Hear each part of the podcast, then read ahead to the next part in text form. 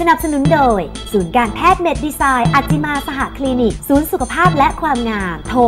02 954 9440ถึง1 089 900 6100 สวัสดีค่ะ ได้เวลาของรายการคุยกับหมออาจิมาแล้วนะคะหนึ่งสัปดาห์ผ่านไปเราต้องมีคำถามมาถามผู้ชมตลอดว่าคุณผู้ชมได้ลุกขึ้นมาดูแลเรื่องของสุขภาพ และความสวยความงามของตัวเองแล้วหรือยัง เพราะถ้าดูรายการเราทุกคนจะต้องสุขภาพดีด้วย แล้วก็ต้องสวยต้องหล่อต้องอายุยืนใช่ไหมคะคุณหมอคะถูกต้องอายุยืน เพราะฉะนั้นตอนนี้เราพูดกันถึงเรื่องของผู้สูงวัย ผู้สูงวัยเนี่ยเขาก็จะมีการเปลี่ยนแปลงหลายอย่าง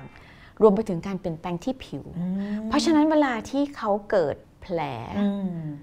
คุณนายสังเกตไหมหายช้าจริงอืมหรือมีโอกาสที่จะเกิดผลแทรกซ้อนจากการเกิดแผลได้ง่ายอืมเราก็เลยต้องคุยกันถึงเรื่องเนี้ยแผล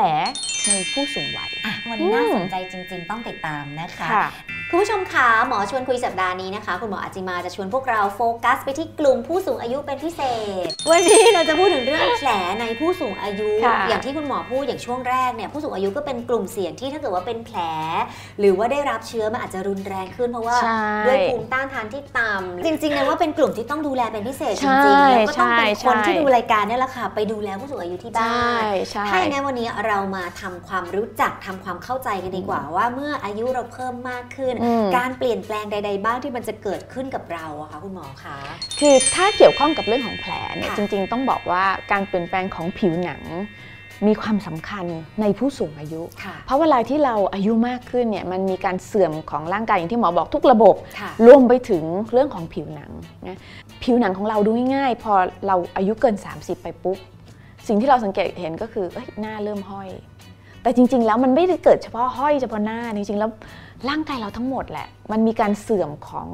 เส้นใยอิลาสติก แล้วเส้นใยอิลาสตินเนี่ยมันเป็นส่วนประกอบสำคัญที่อยู่ในหนังแท้ค่ะแต่ว่าจริง ๆ แล้วเนี่ยมันไม่ได้เกิดเฉพาะหนังแท้นะทุกชั้นอืมทุกชั้นของผิวเนี่ยมันเสียหายไปหมด คุณนันจะสังเกตว่าเวลาที่เราอายุมากขึ้นเนี่ยเราก็จะพบว่าเอ้ยหน้าเรามันเริ่ม หมองคล้ำลงอืมมันไม่สดใสค่ะมันเป็นเพราะอะไรมันดูแบบเหี่ยวแห้งกล้าน ซึ่งจริง ๆ แล้วเนี่ยมันก็เป็นจากการที่ผิวของเราเนี่ยมีการผลัดตัวน้อยลง เพราะว่าปกติแล้วผิวชั้นนอกซึ่งเป็นชั้นที่จะต้องถูกหลุดลอกออก แล้วมันก็จะถูกผลัดออกแล้วทำให้ได้ผิวใหม่ตลอดเวลา แล้วก็จะเห็นว่าเอ้ยเดี๋ยวหน้ามันก็จะใสอยู่ตลอดนั่นคือในเด็กค่ะแต่พอเราอายุมากขึ้นเนี่ยการผลัดตัวของเซลล์ผิว มันจะยาวขึ้น